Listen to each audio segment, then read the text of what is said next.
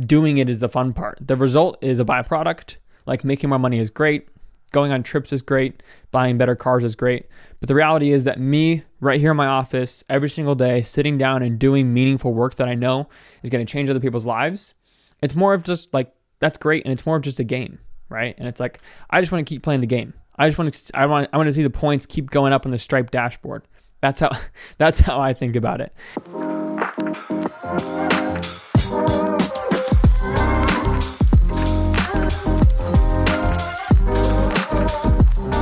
You're listening to The Isaac Velez Show, a podcast that inspires high performers to reach new heights and be better than their best.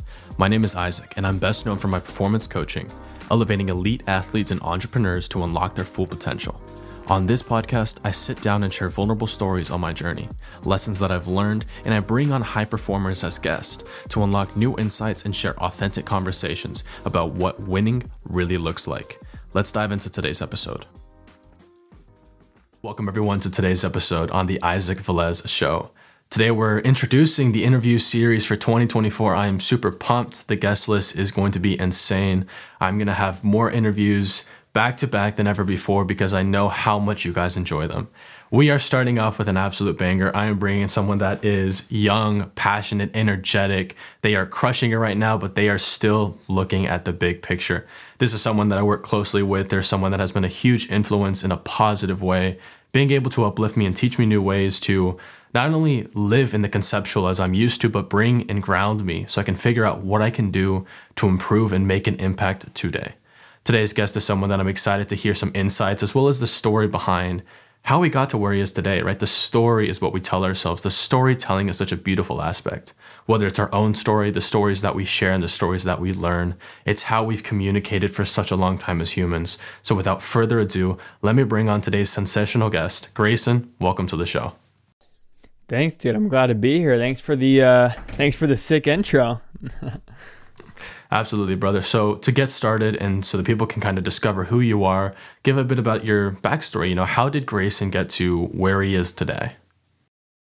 Yeah, bro. You want me to go all the way back to the, like the beginning or? Let's go beginning. Let's go. Let's go fourteen year old Grayson. You know, what was fourteen year old Grayson like and how did he get here? Okay. fourteen year old Grayson.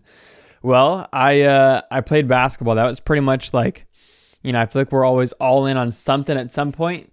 And all through middle school, high school, I was just starting to play basketball. Um, I have pretty short parents, but for some reason I ended up being six foot three, six foot four. So I figured I should take my my height and uh, leverage it and play some basketball. So I started playing basketball pretty seriously, and I pretty much just dumped my whole life into it. Like, you know, two, three hour training sessions every day, weight training, all that stuff. Um, and so once I got to the end of high school, I was like, you know what, I'm going to go try and play in college. And so I committed to a, like a small local school where I live, Washington State, called University of Puget Sound. And, uh, the day I graduated high school, I also got my real estate license. So I had kind of my foot in both of these worlds of like, I'm trying to make money and real estate license, but also, um, trying to like still pursue this basketball dream. Um, and so I went to college for the first week. It was like this, you know, kind of like onboarding week of school where they show you everything and they give you tours and everything. And I went for the first week. Uh, I had my first five a.m. morning practice for basketball. And the second after that practice, I went to the, I went to my coach and I told him I was dropping out because I, because I hated it so much. Um, I went to like one, I think class after that. And then I was like, yeah, there's no way I'm going to do this for four years.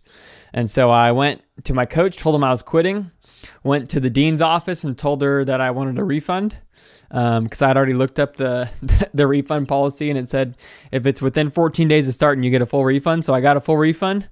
Um, and then I went and called up my dad and I was like, hey, Dad, you want to get some lunch? And he was like, ah, shoot, I know exactly what's happening.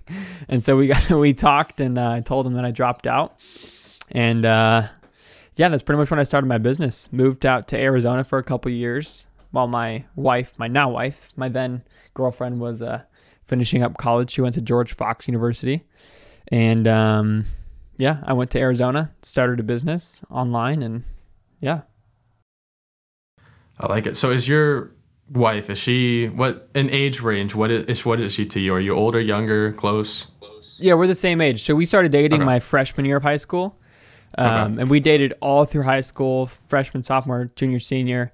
Um, and then we decided to go to different colleges. Originally, we were going to be really close to each other because she goes to school in Oregon. I was going to go to school in Washington. But when I dropped out, I decided that I wanted to go somewhere sunny. So I, so I moved to Arizona, and she was not happy about that. But in the end, it worked out because it also gave me some space to like work on this business that I could get off the ground before she graduated. That when we got married, we actually had, you know, an income to live off of. I wouldn't have to get a job or anything. So.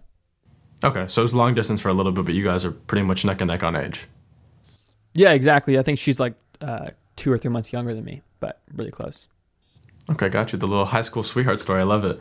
And so let's let's go into the the realm of business, right? You you you you dropped out of college. You realized it wasn't for you. You know, you took a chance and you started business. What was the business world like for you when you got started?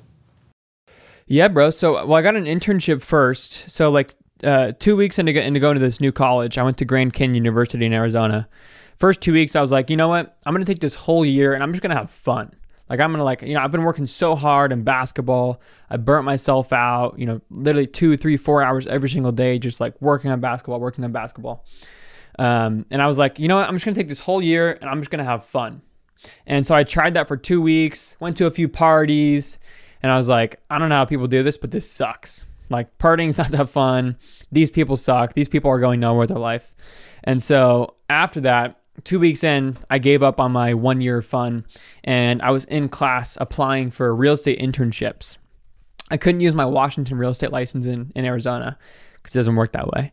Um, but I was like, I still have some sort of real estate knowledge. I've been doing a bunch of research. So why don't I at least get some sort of internship in real estate investing? Because that's kind of why I wanted to be a real estate agent to begin with, was to learn how to invest. So I start cold emailing like a hundred different uh, real estate firms nearby in Arizona, trying to apply for an internship, um, saying that I had all sorts of real estate experience and I had my license and stuff, when I really didn't. I had no idea what I was doing looking back. But um, I got one response total from the hundred emails that I sent to all these local real estate places.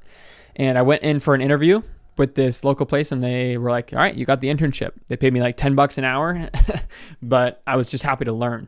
So I did the internship. And at first I was like, you know, I'm going to learn all about real estate. Like, I'm going to, I'm going to like do a whole bunch of real estate things. I'm going to like help these people find properties and deals and analyze properties and like run all these numbers. And then when I got there, he was like, yo, dude, like, you have no knowledge on this stuff. We have people that are way better at this than you. What value can you provide here? And I was like, shoot, I have no idea. Maybe like marketing. I'm young. I understand social media. I had like grown a small following in the past for like making fun videos and stuff. So maybe I can help with social media. And uh, he was like, all right, do it. And so I basically took over their marketing. Um, they had like a small team of marketing. And uh, I grew their following to like, I think it was like twenty-five or thirty thousand people in a matter of like two months. And that brought them a ton of leads um, and, and new investors. Um, we also ran some Google ads and stuff, which also brought them a ton of leads and investors. And so we ended up raising ten million dollars that year uh, for their for their new fund. And I kind of took over as like head of the marketing department. So he offered me a full-time job um, after that internship. It was like a six-figure salary. I was nineteen years old. And when he offered it to me, we kind of sat down, and I pretty much just said no. Like, I'm not going to take it. And the reason was because I had just bought a course on how to start a marketing agency, because I now had at least a little bit of marketing experience. And so I bought a course on how to start a marketing agency, and I said, you know what? I'm turning down a six-figure salary at nineteen years old because I want to um, learn how to make money online and start an agency. And he was like, that's never going to work. Like, the, you know, my boss at the time was like, that's never going to work. Like, the marketing agency world, like, it's a terrible model. I wouldn't do it. You should come work for me. And I said, nope, I'm going to do my own thing. And sixteen days later, I hit my first ten thousand dollars a month in my marketing agency. There you go. That's, um, It's it's so interesting to me, because obviously if you look at the world of statistics and numbers, like, you know, the, the odds of like, you know, you got the internship, then you get the job, which again, like, I don't know if it's like twenty, thirty percent at, like at most will make six figures in a year, right? And then you take the percentage of people that start a business, and that's even lower. And then to, you know, make money is even lower. And so it's kind of fascinating when you put to test like how many people try these kinds of things. And obviously, you know, you've had some years in the game, which is different than the one starting now, because you know, the coach space, the agency space has been more saturated than ever. And now in evergreen business models and in blue ocean strategies, that's not a problem. But when it just comes to pure competition and just market share, that is always going to be a big thing. So I think it's also interesting, you know, the way that you get into things as well. Go ahead.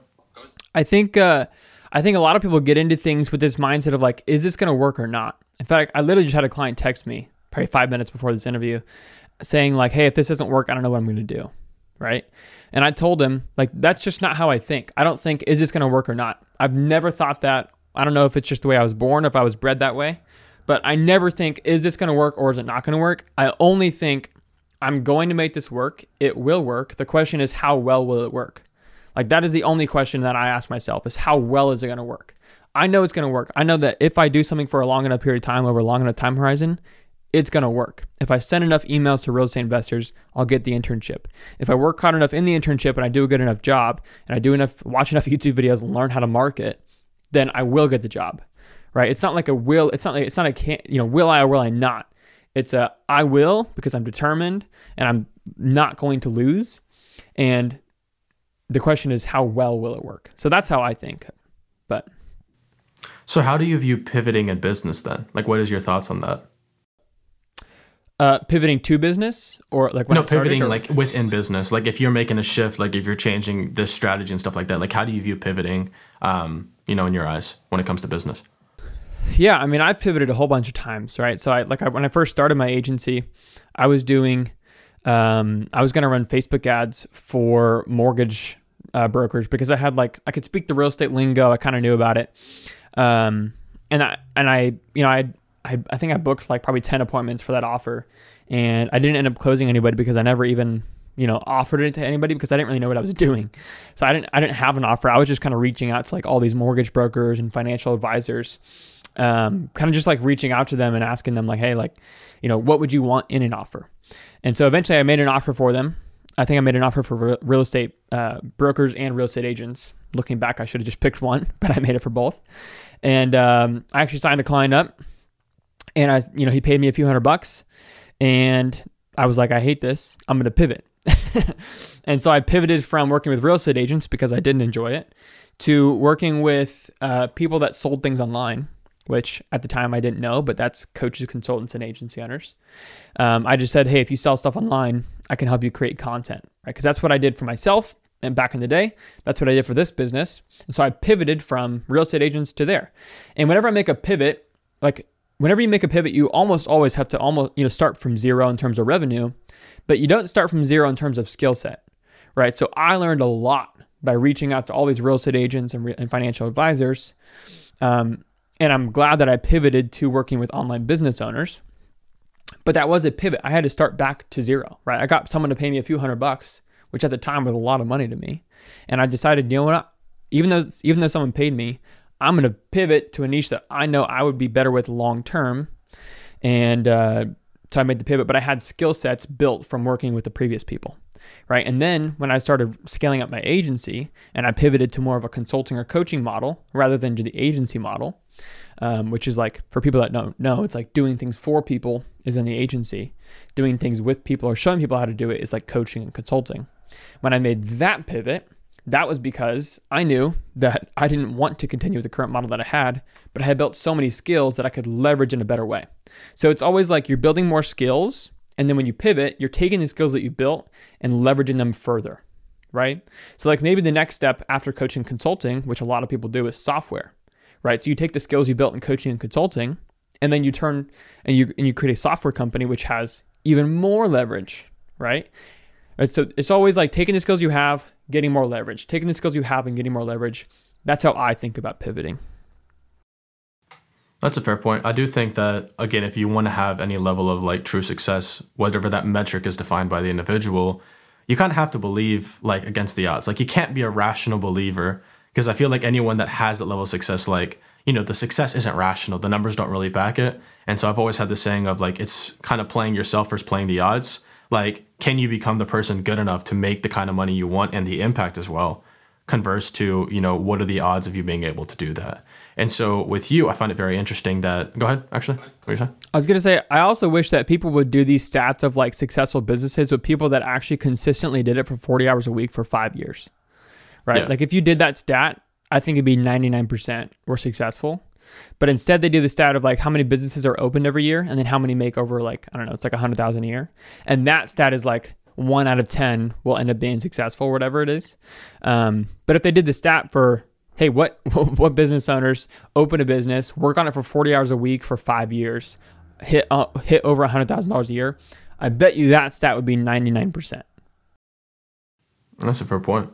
The the question I would have to you is, one thing you mentioned there was, again, not only the pivoting, but the scaling component. Like, do you ever, you know, think about slowing down? Does that scare you? Do you ever like bring it up in your head of like just slowing down and taking it easy? I know you might not enjoy it, but in terms of what it does for you mentally, what do you think about that? Yeah, well, I've actually tried it before, not for that long of a period of time. Like I didn't try it for years, but, um, you know, I think Hormozy says like the, the longer time horizons you think in kind of like tell someone how wealthy you are. Obviously I'm not thinking like that long term yet. Um, but like if we talk about me slowing down and taking time, when I got married, I had just started the coaching business before and I had gotten into like, I think like between thirty and fifty thousand a month. I think it was close to fifty.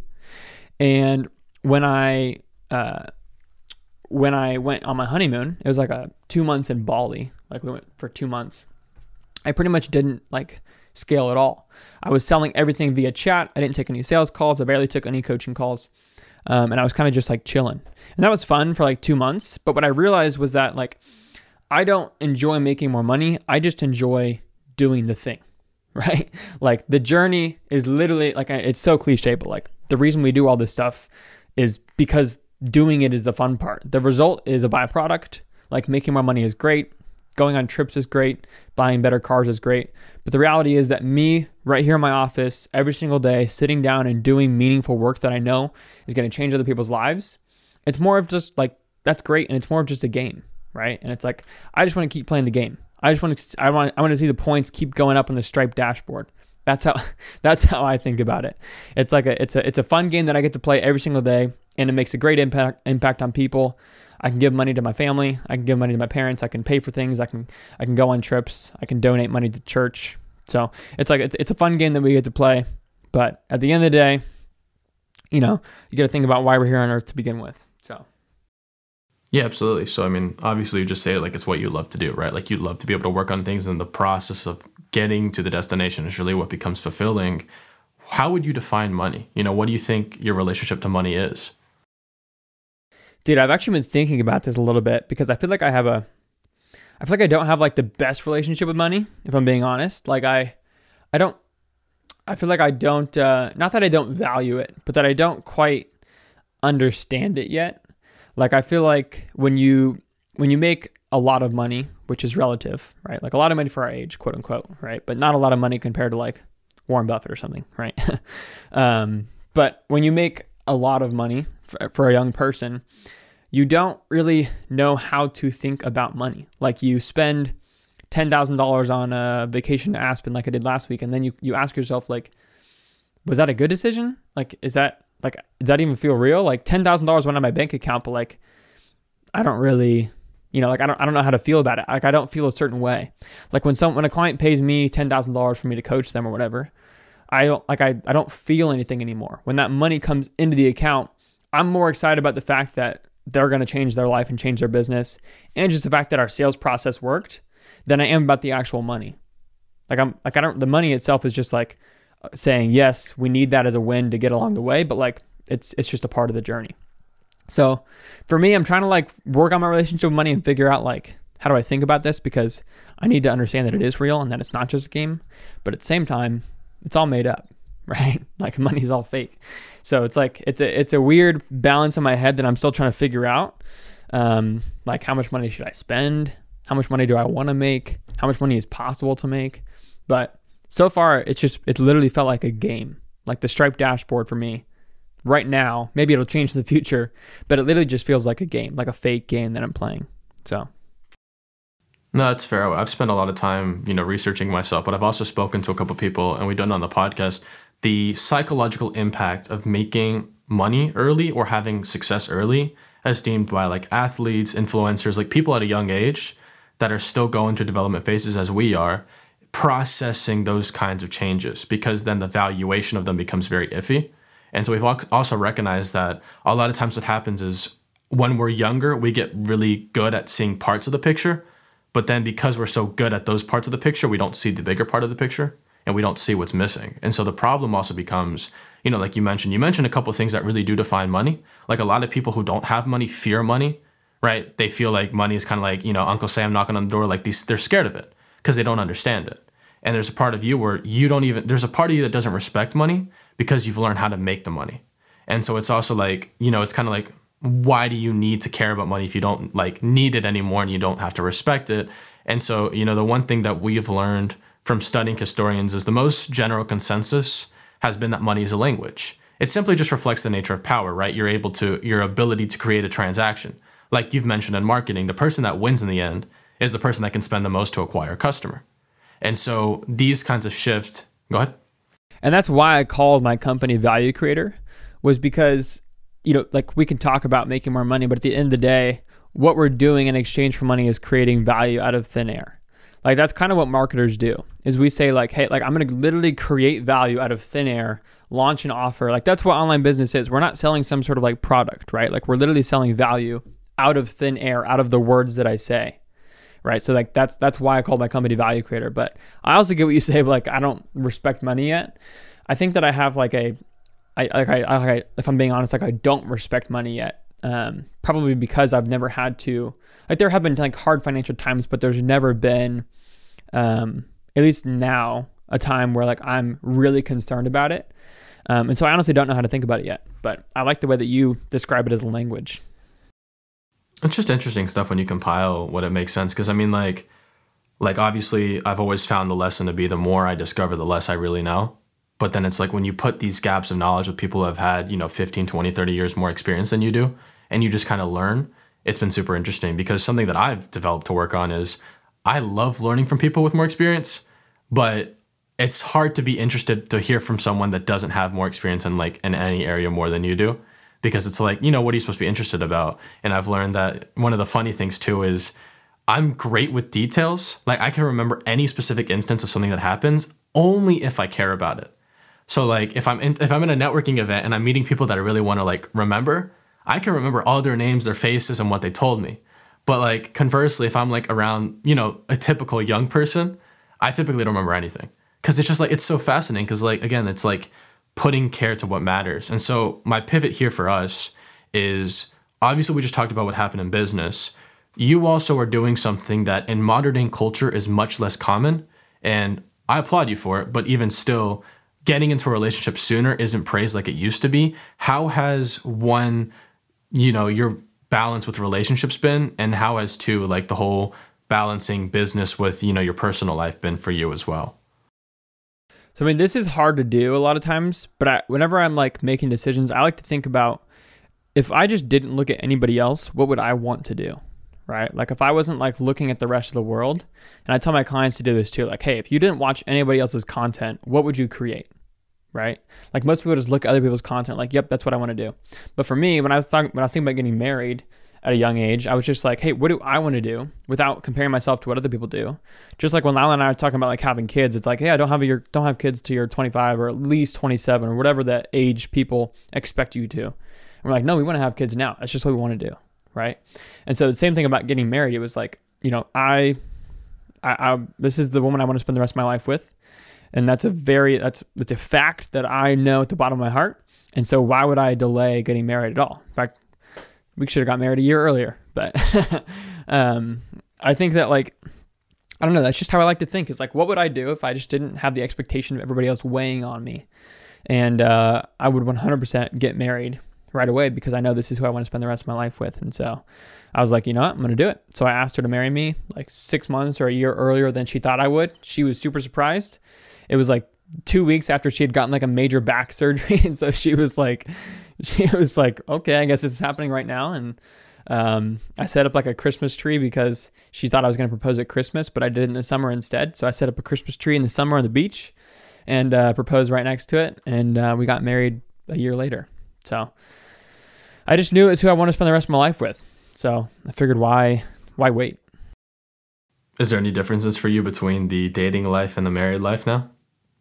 Oh, for sure. It's so much better, bro. So much better. I feel like when you're dating, you like are like half committed to each other, and you know, you like you you get in these like little bickering arguments and all this stuff. And like once you're married, you're like fully committed. You're like, we're in this for the long term. Um, I just love like our day-to-day lives now. Like I love that she gets to travel with me. I love that we get to spend every night together. Like we get to sleep in the same bed. Like we get to like wake up and have coffee together. Um, like I just, I love, I've loved being married so far. It's way better than dating. Like you're, I was living by myself in Arizona in like some apartment with a bunch of other dudes, like building a business at my desk. And I felt like there was no reason for what I was doing. But now I get like, every time I go inside from my office, I get to see the reason that I'm doing what I'm doing. She's sitting right there on the couch or whatever. So it's like, I love being married. I would advise anybody, as long as you have found the right person, to get married younger than you think. I think a lot of people just wait too long. Like, why wait? If this is the person you want to spend the rest of your life with. I also have this opinion that like, uh, not to like, you know, downgrade what I currently have, but I think that like, there's a lot of people that you get married to. Like there's a lot of people out there that would be a great fit. Like, what are the odds that I, my, someone from my freshman year of high school is like the soulmate, the only person that I could ever marry. And it's like, no, there are plenty of amazing people out there that you could get married to. And it's like, if you, if you found someone that you love and that you want to spend the rest of your life with, then do it. But that's just my personal opinion.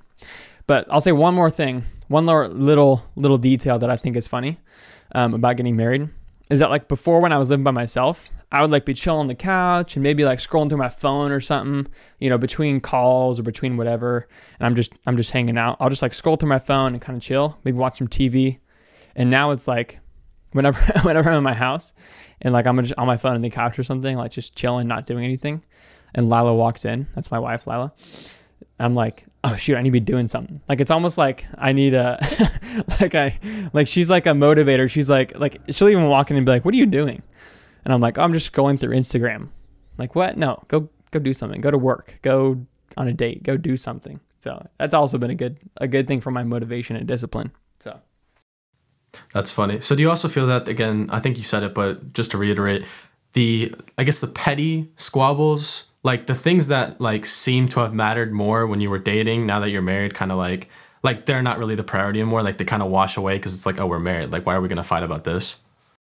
Yeah, it's like, we're literally going to do this for the rest of our life. If you want to argue and bicker about every little thing for the rest of our life, this is not going to be a good marriage. But like we, I can, we don't really argue like at all. Like I can't think of like a big argument we've had.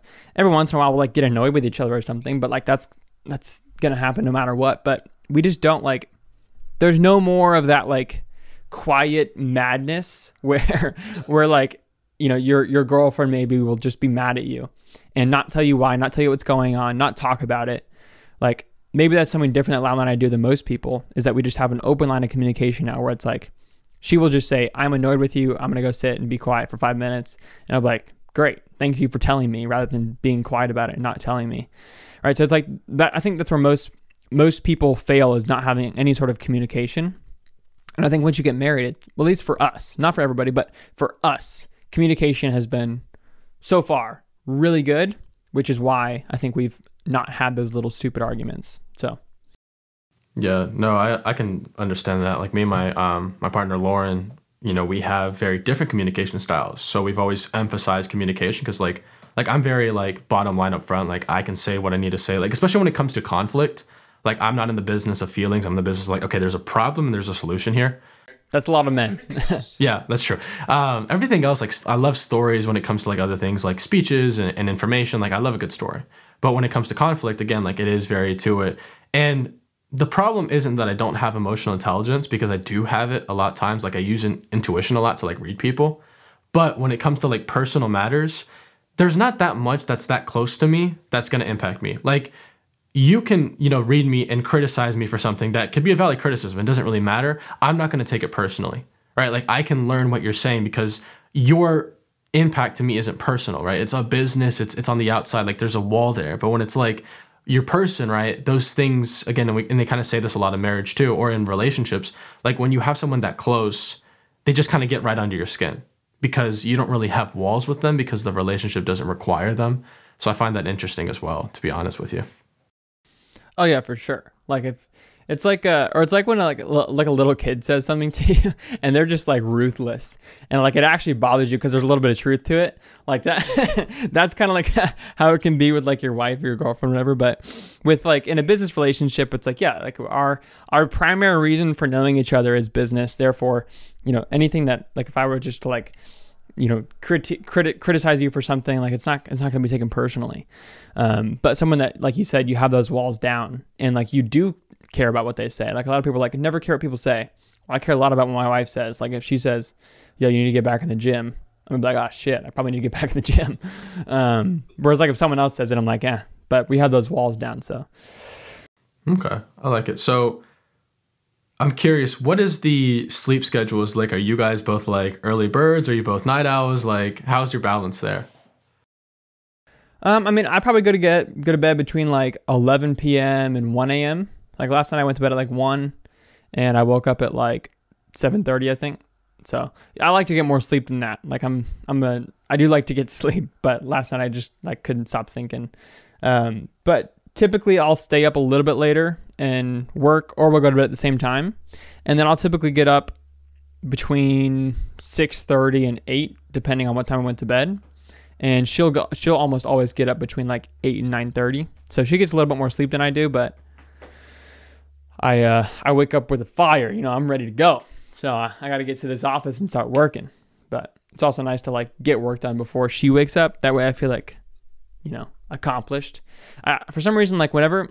Like there's there's a few times where she'll like wake up before me. Like if I stayed up super late or she just wakes up for some reason, and I always don't like I don't feel good about it. Like every time every time she wakes up before me, I'm like, man, I I would I just like I, I feel like a little bitch when she she's like up before me and she's like already got some stuff done and I'm just waking up. Like that just doesn't, you know, I don't I don't like doing that. So I like waking up a little bit earlier. Oh, that's fair. I can understand that. Um, I'm definitely more of the earning bird. I mean, I get up at like five. So my girlfriend, she likes her sleep. So she's usually not up like unless she has an actual appointment before like ten thirty, eleven-ish. So it's like, it's actually really nice. At first, I didn't like it because I was like, man, I want to spend more time with her. Like, I don't like this. But then as we spent more time together, like I realized like I can go work out. I get ready for the day. I can go grind in the office for like three, four hours, just uninterrupted work. And then when I've seen her, I've done like a basic work day in terms of business. And I can still, and I still keep doing more, but it's like, that's honestly been really nice for me. But the reason I think it's also so important for me, because I would call you more an entrepreneur than a business owner. And the only reason I really say that is because to me, entrepreneurship is the marriage of life and business. And for people like us, there really isn't another way, right? Like the mindset is I will do this and I'll figure this out or I will die. There's no going back to a normal life. Like normal was never an option. And that's more of an entrepreneurship mindset of let me bootstrap, let me get the resources, let me figure this out. More so than let me take over an established business because it's less about the business and more about the business aspect of who we are. And so I think cultivating that is a superpower. But on top of that, the relationships are even more important because, you know, Lila and Lauren, they have a bigger responsibility because they also understand that we want to take on a greater burden because like you couldn't, you nor I could be in a relationship where our partner asked us to put them over our business, whatever that capacity looks like. You know what I'm saying? Because we wouldn't live with it. Well, go ahead. I mean, I think like it's hard to like define priorities because they're in different sectors of, of life. I do like what you said that like entrepreneurship is the blend between life and business. I like that a lot. I've never heard that. Um, but I, I think that I, it's hard to like put a priority like, oh yeah, you over the business or the business over you. Um, because they're like different parts of life and you need both of them, right? Like you literally, like I would not want to do what I do every single day. Like it would feel more meaningless to do what I do if I didn't have Lila. And if I had Lila and didn't have a business, then what would I do all day? So it's like, it's not really like, I, I don't, at least I personally don't like to think of like, oh yeah.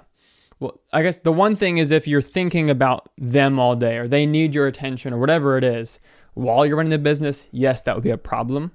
But with, you know, since I don't have that problem, like she's just like, hey, you should go work. Like, what are you going to do? Like, what are you doing in here? What are you, what are you doing drinking coffee at ten a.m.? Like, go, go to your office.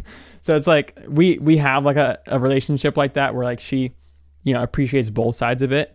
But at the same time, like I like you know, taking top, taking time off and spending it with her. And we go like um, up to the cabin and ski like almost every weekend. So it's like there's there's a good blend. And I wouldn't I wouldn't say that there's like priorities either way. At the end of the day, I'm choosing family over anything. Like, you know, like if, if something bad happens, like I will I will shut my entire business down just to make sure that we're okay, right? So like, and I do have those priorities, but at the same time, everything should be fine enough to where I can run, I can do both. So, yeah. Though my, I would also say that, you know, from what I see, she's not the kind of person that would, you know, force you to choose. And when I say choice, I don't mean like you have to do one or the, or the other. It's just like when someone requires all of your attention, like, like if every time you went to go work on the business, it was like, you need to spend more time with me. Not like you're working eight, ten hours and you're not spending any time, like you need to spend more time with people, but just like an overall census. But again, it's kind of like, it's weird because, yeah, go ahead. I, I do have a buddy that, you know, a, a close buddy of mine that his uh, girlfriend like does not support, well, you know, says she supports what he does, but, you know, is kind of nagging him all day and like, hey, can we go do this? Can we go do that? Like, hey, you never spend time with me anymore. And it's like, so I can I can see the other side of it where like, yeah, you know, you need, maybe I just don't, I don't need to think about that because my wife doesn't do that. But there are relationships where, you know, the girlfriend or the husband, either way, um, will not support the other person, but say they do, um, but not actually support them with their actions. So, and I, it really bothers me. Like when my buddy's girlfriend doesn't, I'm like, bro, you need, you need a new girl, but he don't listen to me. So. No, that's great. And so I think the last part I really want to focus on here is, again, like you've discovered a lot in business and you've been able to connect to a lot of different business individuals and, and learn, you know, from your own experience, but also the experience of the people working alongside you that you've helped and learn from, you know, how, how has the lessons that business has taught you, like impacted your personal life, as well as, you know, what are some of the key business lessons that you've learned over the last couple of years? Yeah. Um, how the first one was how does how has the business affected my personal life, or how the business lessons, or the business lessons, like the insights you got from business, how have they affected the personal life, and then how what are the lessons overall that you have learned from business? Yeah, bro. I actually have a uh, I have a doc of like my fourteen biggest lessons that it was a module that I'm gonna drop, but I'll share. I'm gonna, I'll pull a couple of them out um, of my biggest lessons. Um, the first thing that it's not as much of, you know, on the on the on the forethought for me, but it was when I was starting, was that you need to run towards your future and not away from your past. That's like one of the biggest things I talk about is like a lot of times, not always, but a lot of times we as business owners or just as humans in general have these like traumas and like things that we've done or things that have been done to us in the past. And we often will like build this business, make more money, make more money, make more money, trying to run away from these things because we think that, okay, I, you know, got cheated on in the past. So the best way for me to move on from that is to make money. And it's like that problem and that solution don't fit together. The solution is like solve that problem, then go run towards the future that you want, which probably involves making more money. And so I've told a lot of people like, hey, stop running away from your past. Actually solve the problems that you that you need to solve in your past. Talk to the people, have the hard conversations, then run towards a, you know, your compelling future vision or whatever. Um, so that's been a, a huge lesson for me, especially starting out. You know, there was a lot of things that I was trying to just make money to solve, when in reality I should have just solved the thing itself and done the hard thing and had those hard conversations. So there's lesson number one. Lesson number two, um, I'll just do a couple of them, but lesson number two is the way that I think is I always turn problems into opportunities. So whenever clients come to me or I have problems in my own business and it's like, hey, we're not implementing email. We're not running enough paid ads. We're not as profitable as we should be. It's like most people get down and they're sad and they're like, ah, oh, dang it, dude. Like I'm not, I'm not where I want to be. I think the complete opposite way. And it's not even an artificial way of thinking. It's like literally how my brain is wired to this point where it's like, I don't view any of these things as problems. In fact, I get excited when there's things that I can fix because it means that I have the opportunity to make more money, make a bigger impact, and do more and grow, right? If you didn't have problems, then there would be a problem with that because there's no way for you to grow. So I always turn problems into opportunities. That's probably like the second lesson. So the first one, uh, run towards your future, not away from your past. Second, turn problems into opportunities.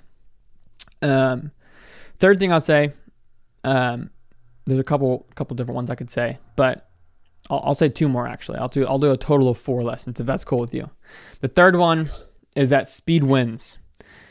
So whenever I say here's the goal, I want, here's the goal I set for myself. Right now, the goal is to go from like one point five a year to five million a year, right? So that's the goal that I've set for myself.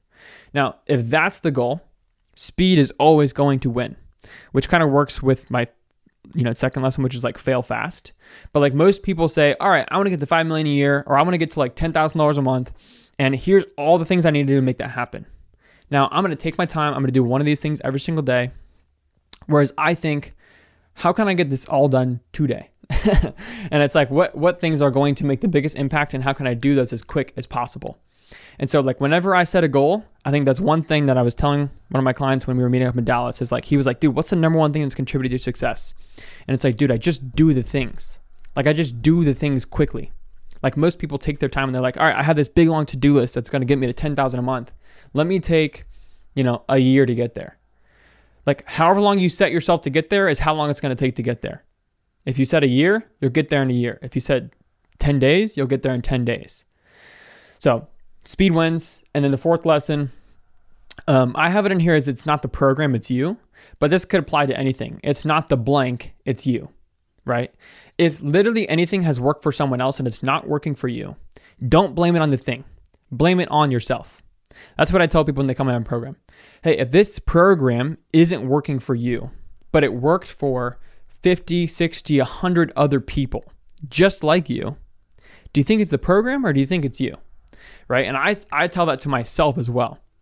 If this funnel isn't working, if this relationship isn't working, if whatever isn't working, if I can't build this sales team, it's not the fact that sales team sucks. It's not the fact that my, that marriage sucks. It's the fact that I'm not making it work. And so if you can just flip your mindset and stop blaming it on the thing and blame it on yourself, maybe you're sad for a second, oh, I suck, but now you can solve it. If it, if you're blaming marriage for the fact that your marriage sucks and you're blaming the concept of marriage, you're never going to solve it because you're blaming it on that thing. And that thing's never going to change. But if you blame it on yourself, you can actually now take responsibility and solve that problem. So there's four of my my lessons from, from twenty twenty-three for you. There you go. I love it. So the one thing, you know, I'm thinking right now, especially when it comes to the, the aspect of like, of how you mentioned speed, because I know there's a lot of lessons here, but if I'm looking at, you know, my read on you, there's there's an idea of the the shooting model where it's basically like, you know, how does someone shoot if they were, when it comes to their life? And so it's basically like, you know, do you look at the range? Do you look down the scope? Do you aim? Do you kind of put it back down? Do you aim again? When, like, when is the firing point between these lines? And so the way I, like, what I've seen you is like, it's kind of like, okay, I know I'm in the right range. Let me just fire. And then I'm gonna look down the scope and see how close it was to the target. Because your approach isn't big and bulky. It's the lean startup. Your approach isn't how do we build the best first product, it's or the best first prototype, it's what's the minimal viable product. Because I feel like you've also realized that the market responding to what you're doing is going to be the most honest form of feedback for you to then iterate and kind of pivot where you need to. Would you kind of say that's more accurate to what you're saying? You got to look at how many bullets you got, right? So if you're talking about the concept of, of ready, fire, aim, right? That's like a, a popular, I think it's like a book or something, right? But I like the concept in itself. If you look at ready, fire, aim, if you have unlimited bullets, why would you not do that over and over and over and over again and just keep firing? Now, there are instances where you don't have unlimited bullets, right? Maybe you're working a job, you have limited capital, you have limited time, you have limited resources, you have a family to support, whatever it is. In that case, yeah, you don't have that many bullets. Maybe you should be a little bit more careful with the ready part. But most people have more bullets than they think. And when I was starting out, I had unlimited bullets, right? I was like, I'm single, I don't, I live by myself. Worst case scenario is I drive Uber and I pay my rent, or I live in my car, like I could care less. Like I have unlimited bullets right now. I'm going to fire, fire, fire, fire, fire until I find something that works.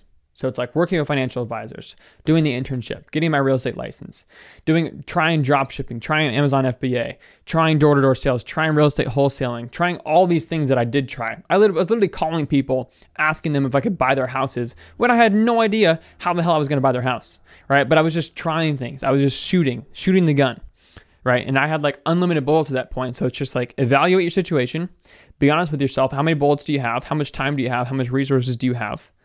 And fire, then aim, So that's how I think. And so obviously with your mindset being different, like again, you, you know, even regardless of the success rate, like the uncommonness of going this route, especially this early, it's been more popularized, but it's still not the most common path. Have you dealt with loneliness at a big portion of your life or multiple portions of your life? Yeah, I would say I was really lonely for like the two years that I did college, um, because I was like starting a business.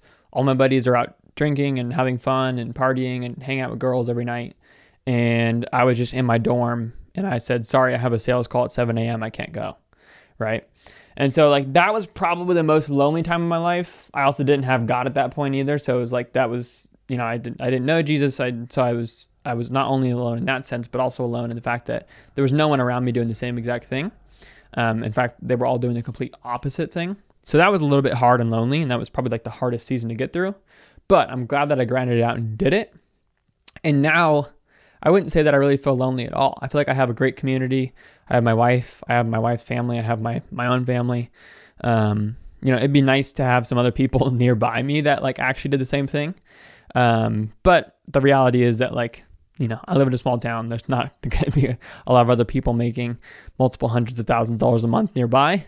But at the end of the day, I have a, I have an online community, which is great. And I have an in-person community, which is great. And uh, I don't need other people to be making millions of dollars a year to relate to them and like to get along with them. I just need, you know, pe- things that we can relate on, fitness or Jesus or church or whatever it is. So right now I would say I'm not lonely at all. Like, cause you know, it'd be, it'd be great to have some more friends that are, that were like-minded, but at the same time, I'm grateful for where I'm at, but college, those two years were definitely lonelier. What coping uh, mechanisms did you develop during those times for it? Or was it just kind of like turning into the work to avoid it? Um, it was probably just turning to the work to avoid it. I mean, I did have like some friends, which definitely helped. Um, but in terms of like thinking about business, um, I would say that I cope with it by just working, but also by like buying all sorts of like coaching programs and like going to these group calls and stuff just to like be in a call with people that were doing the same thing, like having a community of people, just because if you're around, you know, a hundred other people doing the same same exact thing you're trying to do, and they've all had success with it, the odds that you're going to be successful are going to be a lot more. You just, it's just more believable, right? You see a hundred people on a Zoom screen that are all doing exactly what you want to do. So I would, I bought like all sorts of crappy coaching programs and stuff, um, wasted my money in those, which is probably a coping mechanism in and of itself. And, um, but I also had friends and, Um, I wouldn't say that I had like any super unhealthy coping mechanisms for loneliness. Um, maybe a, a, a couple, a couple times where I made some mistakes, but other than that, I would say it was just like turn to work and get to work, which turned out to be, you know, a good thing. Yeah, I like it. So for me, really just wrapping it up here, I want to create a scenario for you. So we got a twenty-three year old guy. Finished college a year ago. He's been working as a financial planner. He makes sixty K a year. Okay, now this guy realizes he's miserable. He doesn't really like working with a job. He doesn't like the hours. He doesn't like, you know, having someone over him. He wants to start his own business, right? He studied finance in college, has a bachelor's. Now he's been a planner for about seven, eight months. He wants to pivot over to a business. What's the advice you would give him, both the business advice and the life advice, to kind of set him on his way? Yeah, I mean, first thing I would say is don't quit your job. We need that money. We need some ad spend, baby. Um, so keep keep the job for a little bit. Um, but if you typically, if you have an end in mind, like if you can see the light at the end of the tunnel, then it makes the current situation a little bit better. So like if you know that like, hey, within four to six months, I'll be able to quit my job, you'll be able to actually enjoy your day-to-day job more, right? Because you know that there's an end to it versus like this feeling of like, I'm going to be stuck here forever. So the first thing is keep a job, but at least have like a goal, like a timeline of like in six months or a year, I want to be quitting this job. Um, but you also probably need it to pay rent, all that stuff. Don't quit your job. All right. Unless you have like a hundred thousand liquid, don't quit the job. Um, second thing I would say is that I have this concept of this thing I call the game, and that there's three levels to the game.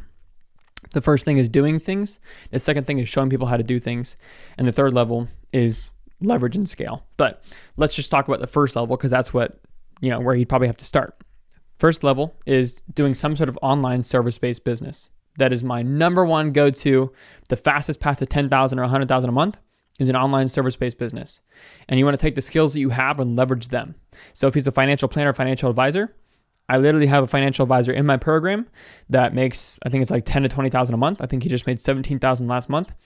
Um, instead of working for somebody else, creating his own financial advising plan and then coaching and consulting his own clients rather than working for somebody else. So if it was a financial advisor, twenty-three years old, making sixty grand a year, I'd probably say, hey dude, why don't we make you sixty grand a month? Um, instead of every year, working with your own private clients, building a personal brand online, um, running paid ads, creating an offer, running ads towards the offer. Um, and that's like, that's exactly what I would do. So I think we could probably like, you know, if I did that right now, I could probably get to a hundred thousand a month within six months. But if I was showing some, you know, someone else who's brand new, doesn't have any skills or experience, they could probably get to ten thousand a month within six months in a reason, you know, that's a pretty reasonable timeline, which would allow him to probably quit his job. So that would probably be my personal advice. Um, but I've just done it for so many clients now that it's kind of like clockwork, but. What would be the personal advice? I mean, what's the kind of character and the mindset and the mentality you would need in order to be a business owner or an entrepreneur? Yeah, so I think not everybody's cut out to do it, but if it if you really hate your job that much, you know, it's really like that's the alternative. So it's like you gotta you gotta learn to love it. Um, I didn't, you know, think that I was gonna be a business owner though. Like when I'm a junior in high school, I wanted to be a doctor. I think I was even a senior in high school. I still wanted to be a doctor. So it's like, you know, I didn't, I, I always thought of like business owner, like that was never even an option for me. Um, but if, you know, a twenty-three year old is like, you know, if they're hating their job and they hate a nine to five, like, dude, it's either that or it's entrepreneurship. Those are your two options, bro. And so if you hate the nine to five, entrepreneurship's not an easy game, but it's one that I love and I think it's really fun, but it wasn't always fun. Like it's really hard in the beginning. Like it's really hard in the beginning. Um, like it's not, like it's not going to be fun because you're not good at it, right? When you're not good at, you're, you're never good at something when you start. And if you're not good at it, it's not going to be very fun. But until you put a lot of work in, a lot of hours in, you know, one, two, three years in of work, then it starts to get fun. But honestly, I still think that in the beginning, it's probably more fun than working your nine to five still, because you're learning something new every single day. You're having to implement new things. So I would just have a learner's mindset. I would just soak up as much information as I possibly can. Um, and I would say that like, you know, speed wins, fail fast, um, whatever opportunity you pursue, it's not the opportunity, it's you, blame yourself, turn problems into opportunities. I would just take my four biggest lessons and implement them right into his brain. Boom. He's a seven figure business owner. But I love it. So to close out, if you could just share with the audience where they can find you, where they can see everything that you're doing, as well as what is your one big takeaway from our conversation today? And I'll share mine after you. Yeah, bro. You can find me anywhere you just search up Grayson Loupas. So G R A Y S O N L O U P A S. Anywhere on Instagram, YouTube, TikTok, whatever. You could also just go to value creator dot io. That's our website. You can feel free to check that out. Um, let's see. Biggest takeaway from today. Um, I would probably say the biggest takeaway is is the realization that the relationship I have isn't normal, um, with my wife, I mean. Um, and I think a lot of people don't have that kind of support, don't have that kind of person in their life. Um, and I think it's just good to be reminded of how special that is and that I'm very blessed to have someone like that. Um, because, you know, thinking about my friend's girlfriend and I'm like, oh man, I can't imagine. But um, it's good to know that I'm that I'm very blessed with what I have and that I should be grateful. So that's probably like honestly my biggest takeaway. I love it. You know, I think Nietzsche said there's more wisdom in our body than our deepest philosophies. And I feel that you are a living proof of what it means to put things into practice and just do the thing, right? Instead of thinking about the ideas or what could go wrong or what will go wrong, right? We're not worried about Murphy's Law, but really in the case of what do I have to do to get there? And I feel that a lot of people lose out on their potential because they fail to execute, because they're so worried about what people are going to think, we're being perfect, or that they don't have all the resources or they're not ready, when the fact of the matter is that there's people that have made whatever their version of success was without having one or all of those. And so I feel that sometimes the real lesson is just do the thing, stop asking, and just start implementing, right? Because I think the lessons that we learn from trying something are always going to outweigh, because they're more personal, than just trying to learn all the information. And so again, I really thank you for your time. I hope to everyone out there that you enjoy this conversation. Again, the whole point of what we do here is bringing on mavericks, right? The rare breeds of thinkers and doers to have these conversations about what it means to high, be a high performer and what it means to win, right? Winning isn't, you know, fun and inspiring. It's cold, it's cutthroat, and it takes a long time. But it's also the thing that creates meaning, and it creates sacrifice from that meaning. And we're able to create the life that we want, and we love it because we figured out that that's how we live fulfilling, right? We make the money, we create the impact, and we create the change. And so in your lives, I would suggest that you guys figure out what it is that you want. And if you already know what you want, what's stopping you from getting there even quicker? And then once you've kind of set the target on the destination, how can you bring the destination into the process? And just focus on working the day-to-day and loving what you do day-to-day. Grayson, I want to thank you again for your time. Everyone, you know how we close it out. Veni, Vidi, Vici. I came, I saw, I conquered.